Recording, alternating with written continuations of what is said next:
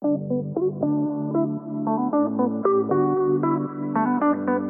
welcome to the Business Vitality Podcast. I am your host, Catherine Cantey. You can learn more about me and my team at catherinecantey.com. For more than two decades, I have been able to travel the country and help other people grow their business. From those experiences, I was able to work with a proposal team that generated success 90% of the time for over a decade.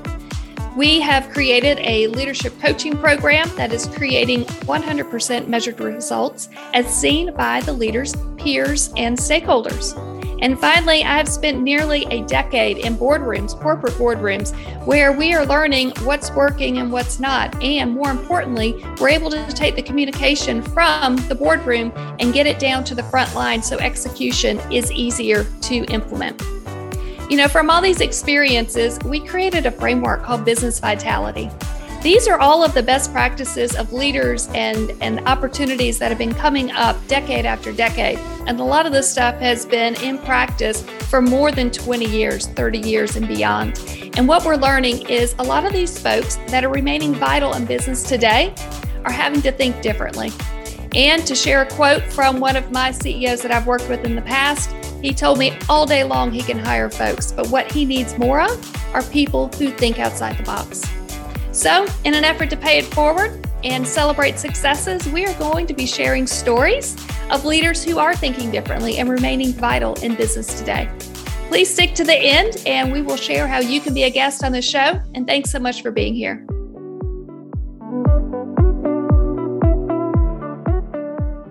Mike Kaeding, you are the CEO of Norhart, found on the web at norhart.com. Thank you so much for joining us. Yeah, thanks for having me. I really appreciate you being here. And um, I just want to start off with can you describe a little bit about Norhart and, and the work that you guys are doing? Yeah, at a high level, we design, build, and rent apartments. We're focused on driving down the cost of housing by solving the world of construction we're already producing housing at about 20 to 30% less than other developers. And we believe we can achieve a 50% reduction in cost. Imagine what that means. I mean, right. someday your rent could be half, your mortgage payment could be half. So that's our goal is to solve America's housing affordability crisis. It's a big problem. Um, and I know we normally talk about the the business vitality of it all, but you've piqued my interest. I, I shared before I, I hit record that the housing um, situation, even where I live in South Carolina, is near and dear to us. Um, we raise money to to help build houses and support the local efforts here, and to be able to support the moms and the the kids to get into permanent housing from homelessness. I mean, it's a group effort, and to help drive down the cost, you've piqued my interest. Is that something that you can share of, you know, what are some some ideas that you found that are working? Um, I'm very curious if if you're open to to sharing some of that. Absolutely. You know, what we found is that other industries like manufacturing has improved productivity over the past 60 years by huge amounts, like 760%. But the world of construction has done virtually nothing at 10%. And so the simple idea is why don't we take the lessons learned from these other industries and apply it into our own. To give you some sense of it, in the world of construction, typically you have different companies doing different parts of the work. It's very disparate. You know, if a construction company were to produce cars, you have a different company installing the windshield, a different company installing the door, and a different company installing the wheel. And then the wheel company would call you up and say, Hey, I'm so sorry, but I got delayed in another project. I won't be back out there for two weeks your line would be shut down. And when they did arrive, they would be upset because they could only work on one car at a time. See, the world of manufacturing looks at us and says, dude, you guys are crazy. But that's normal in our world. So that's one of the first things we started changing. And that kind of started a domino effect of 10,000 little improvements to solve house, construction housing. So is the secret that you've got the the population close together? Because I know you've you mentioned that you focus on apartments and and some of those um, solutions. Is that what helps speed it up to gain the efficiency? Yeah. Well, when you think about speed, one of the things we did there is look at the assembly line. mm-hmm. uh, that revolutionized manufacturing. But naively, you look at construction and say, dude, you, you can't apply the assembly line to what you're doing. It just doesn't work, right? You can't take a building and drive it down a line. But what you can do is you can take the person and move them through the building. So every five hours, each one of our teams shifts by one unit through the building, which means at the end of the building, every five hours, we have a brand new completed apartment unit. And that one technique takes a project that might take 15 months to complete and drives it down to nine. That's impressive. I'm sure there's a lot of people that have built homes and worked with um, with uh, the construction teams locally, and they're like, "What do you mean you can do that in nine months instead of 15?" And some people they look at their footings at their house for 15 months before the next crew comes in. So you have, it sounds like you've got, because I'm trying to create a visual here. So you've got the apartment complex, you have a, a team that goes in there. How big are the teams? So the company as a whole is about 250 employees. Each individual team will vary depending on the size, the, but between one and maybe 10 people. Fantastic. And then they go down. So you basically create the assembly line for them within this building that you guys are are are building. Are they existing buildings or are they they They're all brand new, new. construction? They're all brand yeah. new. So when you, you look at a building, on one end of it will literally be dirt and the other end, because they're kind of large buildings, but the other end, people could be moving into. Uh, so it's that kind of thing going on, the assembly line in, in action. So um, tell me, are they all in Minnesota? You're across the country. Tell me a little bit about that. Yeah, we're currently, uh, all of our properties are in Minnesota, but we've now expanded in the world of actual manufacturing for our buildings. So we have manufacturing facilities in, in, in Minnesota and Wisconsin. We're expanding our properties now into Texas, with manufacturing capacity also moving into Mexico, and about 15% of our staff are international. How did all of this just begin? Did you have this idea? What was the story that that drove drove you to create this? Yeah, it, it was originally a family business. You know, my parents started it, and I remember uh, going out to the local hardware store as a family outing. Uh, it was a half an hour drive. We get out there. Each one of us kids fill up a cart full of supplies and we fill up my dad's little trailer, head on back down the highway. You know, throughout the summers, we'd be building these small eight or 10 unit buildings. And then during the winter, I would go to school. But eventually I went off to college and I really wanted nothing to do with the family business. And looking back, I think the reason that was is because I didn't want people to think it was given to me. So I, I really wrestled with my own ego. But deep down, what I realized about myself is that I wanted to make some kind of meaningful, positive impact on the world. And so what I saw was that I could take my family's small business and grow to something much larger that could have that kind of meaningful impact. So that's how I got kicked off. This spurs a lot of questions in my mind. Um, one of the one of the thoughts that I have is a lot of the CEOs that I work with, they say that they're hiring, they're, they can't find people to hire that mm. think differently, that um, know when the process is broken and we just need to walk away from it. They're they can hire people to fill out the TPS reports. They can hire people to um, you know just to show up and and and step into the process. But really, to be able to grow, we've got to take a step back and realize is this process even still working? And it takes a lot of courage for someone to be able to do that.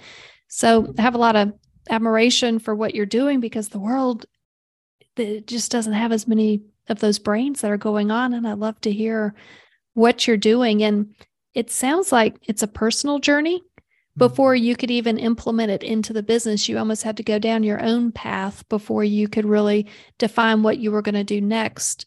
And if that's safe to say would you mind talking about that? Because that has got to be a pretty big struggle um, internally to go from you know pretty good family business and and you've got probably decent memories good memories. And then to be able to evolve to this like that's a lot of inward looking and, and insight. And that's what a lot of leadership has. And do you mind just kind of talking about that if that's safe for me to assume and, and to be able yeah. to ask? Oh, absolutely. You know, growth is painful because of all the challenges that come with it. It's a lot of change.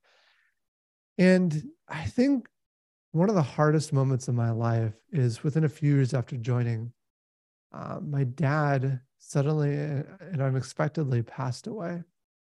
And one day we had him, and the next day we didn't. And for me, he was sort of a rock in my life.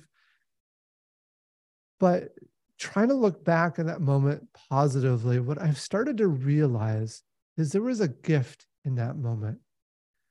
And that gift was that I was ignorant to the world, the challenges that we were facing. I didn't know the way things were supposed to be done in this industry. And so we just started to change things. I know I had no idea how painful that would be. But in doing that and having that kind of mindset, that inexperience actually being a bit of an asset helped us start to change the world around us. And so we started taking on crazy stuff. Now, at points through that, it was very hard and we failed in many, in many avenues. But that was the seed that led to a lot of where we're at today. I have a couple questions. One is is about the family business aspect because it, it pops up and I've got a background in agriculture and in agriculture there's a lot of family business and family dynamics and I don't know how you navigate that if you've got maybe one or two thoughts that that could maybe help some folks that are in that family business that are the next generation that are coming in. What are your thoughts on that? Do you have any advice? Yeah, my first is is make sure that it's something you actually want to do right? Just because it's there just because your parents want it just because it's the, the natural next step does not make it the right step. One of the ways that i look at our staff and what we're doing is that we want to be best in the world at what we do. Do you think as a business owner or a leader that you have any shot at being best in the world if you don't love what you're doing. But it's so much deeper than that because life is so short. Don't waste your life doing something you don't want to be doing. So I think getting that right is critical because in so many family businesses, and I've seen this in groups that I've interacted with, the first generation builds it, the second generation maintains it, and the third generation destroys it. And you don't want to be that. So if this isn't your passion, this isn't your energy, this isn't where you want to be, then don't move forward with that. Be brave and say no. Takes a lot of courage. And you also mentioned about that you were you had a fresh set of eyes. You didn't have all the answers to construction and you did look at it in a new way and you didn't know that the growth was going to be painful. Of course, none of us do. And I joke I'd rather read a book than have to go through some of my life lessons that I've had, but books are not there. And even if they were there, they probably are there. You just don't want to believe it. There's something about going through some of this stuff that really just drives home the lesson.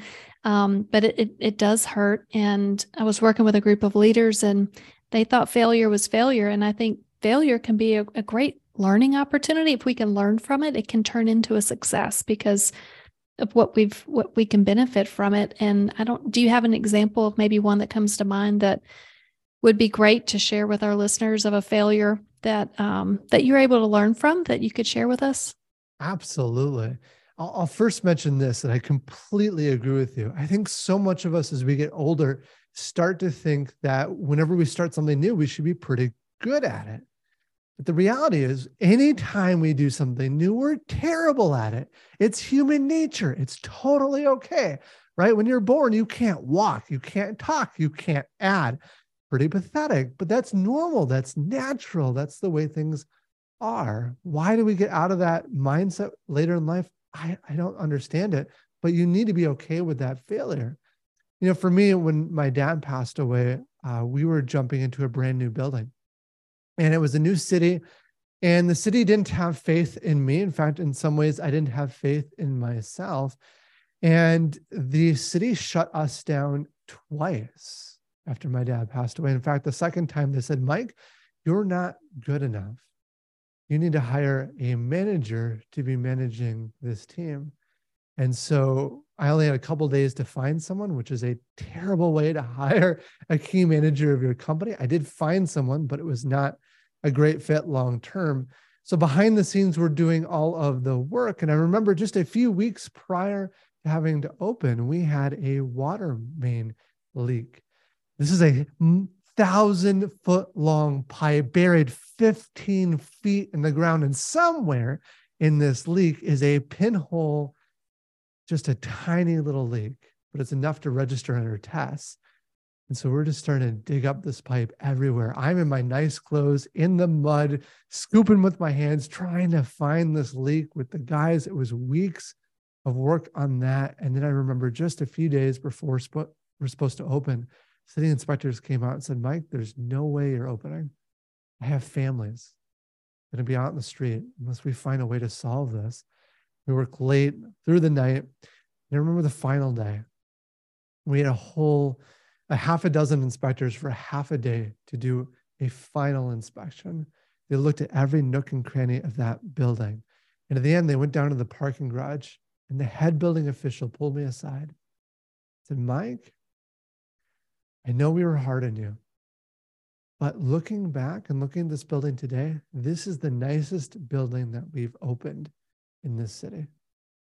I was like, ha, finally but this is a year a year of pain a year of believing that i'm not good enough and people telling me that i'm not good enough living in that point of failure and that i'm terrible at what i'm doing but taking it one step at a time one foot in front of the other and getting out past the other side to finally say i can actually do this and starting having confidence in myself that is huge and did it happen over the journey of the year, or is this something that you continue to to work on? Talk about that, the confidence. I think I think I always struggled with that confidence throughout that year until the city officials really came back and said, no, we're good enough. And even then, I still struggled with it a bit. Um, I think the biggest thing that I learned through that is that you just have to step forward again and again and again. You have to just keep getting out of bed. Uh, boy, there's so many instances in my life where I'm trying something new, like social media, the world of posting TikToks and stuff like that. Dude, the first ones I did were terrible, right? But that's just like part of the process. You just have to get out there, try something, learn, repeat, improve. And if you get into your own head too much, if you let that stress of I'm not good enough take over, you're going to fail before you have a chance to succeed. That's so true. Like if we all think about it, what well, you gave such a great example and a visual of when we're born, we can't walk, we can't talk, we're just we don't we can't do anything, and we have to figure it out. And then we forget that that process, and then we go out. You know, you get your degree, and you go out there, and you think that this should just all fall into place, and it doesn't. And even later in careers, you have to start from scratch again if you're if you choose to continue to grow and learn and make yourself better. And just the whole social media, the podcasting and everything that comes with it. I mean, it's scary and you put yourself out there and myself is I'm included. Like you just start posting, you start talking. And I looked at some old videos and even this, you know, I'm not perfect by any means. And even, but like in the beginning, it's like, oh my God, that's so painful. Can we just like delete it forever, but you can't. it's on the internet. It's there forever. But it is fun to to finally go. Thank you for not letting me still be in that phase. Uh, but I do know I've got to take the first step because then the next step is going to get a little bit better. Um, but gosh, that first step and that first year and that first everything, it's just so incredibly hard and painful. And you um, can't skip it. No matter no. how much you think, no matter how much you learn from others, how many mentors you have, you have to take that first step yourself and you've got to fail through that process. That's just part of how it works. Yes. You mentioned having to hire someone to manage that project and you were mm. it sounded like it was kind of behind the eight ball a little bit you got to find somebody and you don't want to rush through it and during our pre conversation before i hit record you mentioned about your uh, your number one lesson is yeah. is a little bit about people. Do you mind talking about that? Because I think it it it's vital. Yeah, it took me a number of years to learn this. But the number one most important lesson that I've ever learned is to hire the best people. And that's not just a phrase, that not, not, not just people that you kind of like or that are good. No, truly, honestly, the best people, like world class people. We fly people in from other states to come work here during the week and fly them home. Uh, one of my employees, for example, Steve Jobs announces the iPhone in 2007 on stage. He walks off stage, and my employee walks on that same stage following Steve Jobs' announcement. It's that kind of caliber of person. And people often look at me at this phase and say, dude, Mike, that's great for you, but I can't afford to hire the best. Truth is, is they are expensive. But what most people don't realize, or don't maybe deeply understand, is that the best people outperform the average by two to five to 10 times as much. And I've seen it over and over and over again. And so when you look at it instead of the cost per person, but instead you look at the cost per work output, the best people are actually the most inexpensive. So when people tell me they can't afford the best, I tell them they can't afford not to. But it's it's even deeper than that because the best people change the game. They start to unlock doors and make things possible that you didn't even know could be unlocked or could be made into a reality. And what I have found is the moment we made a change there, in fact, it was a hard change. We changed the whole staff around. Once we made that change, we went from growing at like 10% per year to nearly doubling in size every single year. That's fantastic. And it sounds like you find the people and and you go after them and you you know who it is that you really want to to bring into your circle and, and of your influence. You're very intentional is that safe to say of who you're yeah. putting yourself around? We're in the world of construction at least the last decade it's been really hard to hire construction workers. And so when we looked at this we said okay dude how are we going to do this differently? Especially because the best people they are not looking for jobs. They don't apply on Indeed. So if you hope to post a job posting out there to get great people, it does not happen that way. So what we did instead is we ended up hiring 14 recruiters. At the time, we were only a 100 person company. 14 recruiters. It's 15% of our staff. Crazy. And so what they did is they started to identify everyone in our market who works for other companies and find the best people on those other companies, then work to build a relationship over time so that when we have job openings, that they know who to tap on the shoulder to bring in into the company. So that's one of the key aspects. So there's a lot to it, but that's one part of it. I love it. So you've hired these people to find the unicorns in the market because there's not that many. There's a lot of people yeah. in construction, but not that many that are the unicorns and you're finding the unicorns, you're attracting them. I can't help but see the unicorn in the background of uh, of your video, yeah. and I want to ask you: Can you? I'm sure there's a story about a unicorn and maybe a podcast that you're working on. Do you mind talking about that? Yeah, we are starting a brand new podcast called Zero to Unicorn. It's about the journey of small businesses growing to billion dollar enterprises and really asking the question of what is that journey really like? You know, oftentimes we hear the polished, clean, fun version of the story. The reality is oftentimes much more challenging, much more difficult to go through. And so that's the podcast that we're launching, and I'm excited to share it off with the world very soon. That sounds fun.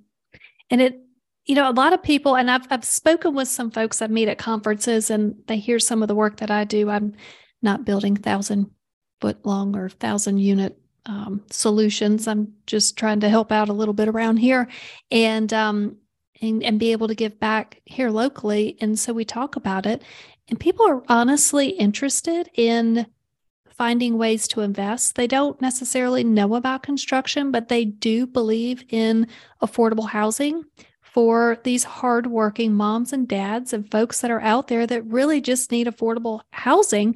And when we stop and think about it and you really dig into it, I mean, these are the folks that make the world work. Yeah. And they need to be in our community because we want to go to dinner. We want to have all of these, you know, great retail stores and everything else that's around us. But to do that, they have to have some sort of affordable housing. And so people are looking for ways to be able to be involved and to invest. Um, and then you had mentioned that there could be a, an investment solution or, or platform that you're working on. Do you mind sharing a little bit about that? Yeah. So we're opening up a brand new investment platform where people can actually invest in the things that we're doing. And so we always like to look at the world and say, how can we do things differently? One of the avenues we're looking at or we're changing is we said, can we allow people to become the bank in some way for our company? So they're not only earning the interest rate they would have gotten from the bank, but they could also earn the profits that the bank would have gotten on them. And so in the world of real estate, it's typically most people can't invest in real estate because you have to be an accredited investor and you have to have a million dollars in assets or 200 or uh, yeah, $200,000 income or greater. Most people, they don't qualify for that. And so we've taken the harder path over the past nine months, worked with the SEC, built out a whole platform to get approvals. Uh, very expensive process, but because of all that, we're launching then a platform where you can put money into accounts. It feels a little bit like a bank account, but let me be very clear: it's not. It's not FDIC insured, so there is risk there. We take steps to protect your money, but it allows you to invest in our company and help support the efforts to driving down the cost of housing and get a an attractive interest rate you cannot get from any bank. That's fantastic. Now remind me again where you're building, where you're building these solutions. Where we're building the Norhart Invest? Yes. yes. Or no, where you're you're um your housing, where oh, you're helping solve the the housing crisis. Yeah. Right now we're in Minnesota, but we're expanding into Texas and in the next 10 years we're hoping to go more nationwide, producing nearly 60,000 units per year.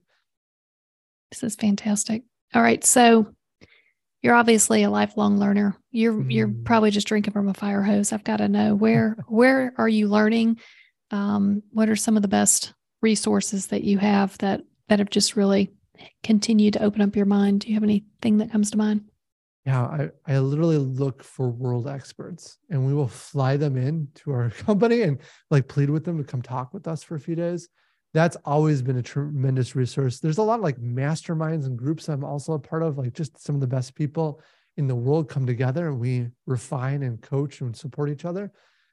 Um, but maybe a little bit more accessible to average people. One of my favorite books recently is called Multipliers. Mm-hmm. Have you read Multipliers? I actually participated in Liz when she rolled it out, and I've got my coins over there. That's my awesome. chips. Yeah. So you it's know so all fun. about that. That's one of my recent favorites. One of my long-term favorites is um, No Rules Rules by Reed Hastings. Okay. Uh, and that one's fantastic as well. It talks about the importance of finding the best people. And what's incredible is when you have an amazing team, the number of policies, rules, procedures, you start reducing that because you want to empower people to make great decisions.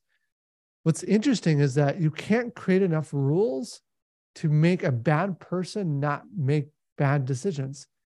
But no, eh, great people, the rules actually become a hindrance for them to do what they need to do. So I, have loved that book as well. That is good advice. And I spent two decades in corporate and we had so many rules. And then God forbid, you know, you come up with a creative solution. They're like, I don't know, it doesn't fit in the rule box. I'm like, well, you need new thinking and you want to grow the business. So we gotta, we gotta, you know, come up with some new ideas for business development. And so it was always entertaining. So what you're talking about with the rules and you got to empower the people to think and, and to yeah. be able to take chances. And I don't think we're going to be given so much opportunity that we're really going to hurt something terribly that cannot be unfixed. Um, sometimes we just need a, a little bit of creativity and curiosity and just like you did with the building and just looking at it with fresh eyes and not having expectations that's really where the innovation and the growth comes from for generations to come. Yeah, there's so many businesses think i need to make sure that my employees don't do the wrong thing. I think that's the wrong thinking. The way i look at it is I worry so much more that good people won't do what they know is right. And so I want to make sure that's empowered, they're supported. Even if they make mistakes, that's okay. I support them through that. I want them to make mistakes because that's the path to growth. This is fantastic. I could talk to you for a lot longer, and I know you've got to get back to solving the um, housing crisis that is going on. Um, if someone wants to learn a little bit more about the work that you're doing, how do they learn about you? If they're one of the world experts and they're like, you know, I think I can help. How do they get in touch with you? Or how do yeah, they find you? You can visit our website, norhart.com. That's N O R H A R T.com. And there's a ton of ways to get in contact with us on that site. Thank you. Mike Kaeding, you are the CEO of Norhart, found on the web at norhart.com. Thank you so much for joining us. Yeah, thank you for having me.